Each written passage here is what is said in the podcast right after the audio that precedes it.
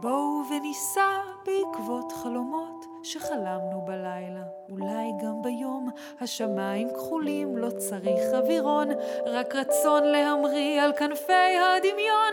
וזה כל, זה כל הסיפור, כל הסיפור. זה כל, זה כל הסיפור, כל הסיפור, כל הסיפור.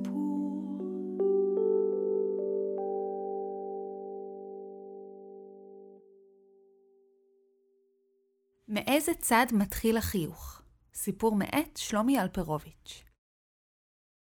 אבא ואני הגענו להסכם. לא להתלונן גם כשמשעמם. זה בסדר אם קורה לי מבלי להתכוון. מותר להשתעמם, אסור להתלונן. כתבנו חוזה על דף. קישטנו בחותמת. ואבא אמר, יותר לא תהיי משועממת. אבל אבא, מה אם בכל זאת?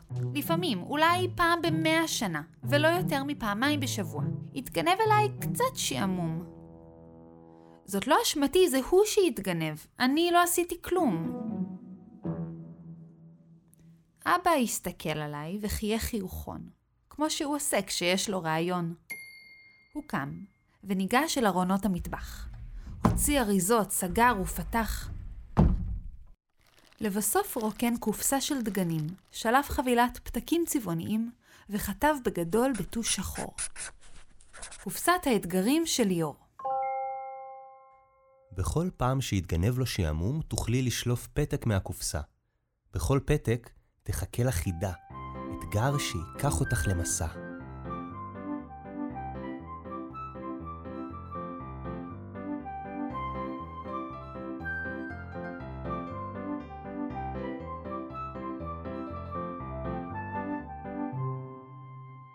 באתגר הראשון התבקשתי לבדוק האם תנין הוא יותר ארוך או יותר ירוק.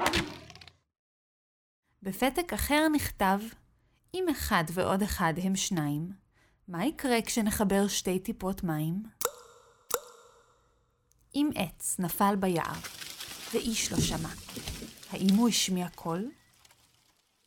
אם המים שקופים, אז למה הים כחול? איזה חוש יותר חשוב? חוש הטעם או חוש הריח? וכמה זמן לוקח להגיע לירח? השיא היה באתגר האחרון. במשך 0.5 שנה ניסיתי למצוא לו פתרון. אני חושבת שאפילו אבא היה המום, כל כך הרבה זמן לא דיווחתי על שעמום. היה זה בערב 1, בין בישול ארוחת ערב לקיפול כביסה. ביקשתי מאבא שישלוף לי אתגר מהקופסה. לפני שנתחיל, אני חייב להזהיר, אמר אבא בעודו בוחש רוטב בסיר. האתגר הבא הוא לא כמו האחרים. מדובר באתגר מסובך אפילו להורים. נו כבר אבא, אז מה אם אני ילדה? מתערבים שאפתור את החידה? אבא השתכנע, הפסיק להרבב, לקח צעד אחורה ואליי הסתובב. מימין לשמאל, או משמאל לימין? מלמטה למעלה, או הפוך? האם תוכלי לגלות מהיכן מתחיל החיוך? יצאתי לדרך, והתחלתי להתאמן בחיוכים מול המראה הגדולה בחדר האורחים. אחרי 0.5 שעה החלטתי, החיוך בוודאות מתחיל מצד ימין. ואחרי שעה קראתי בקול גדול, החיוך עולה מצד שמאל! כששמעתי את אמא חוזרת מהעבודה, רצתי למעלית ונעמדתי לידה. לפני שהיא הספיקה להעיף אליי מבט, אמרתי, אמא, תחייכי בבקשה, אבל לאט. אמא מיד חייכה, חיוך גדול שזהר בחשיכה. הוא היה כל כך מקסים ונחמד, ששכחתי לשים לב לצד. כשהלכנו לבקר את סבא יוסי וסבא אפרים, ביקשתי מהם לחייך פעמיים.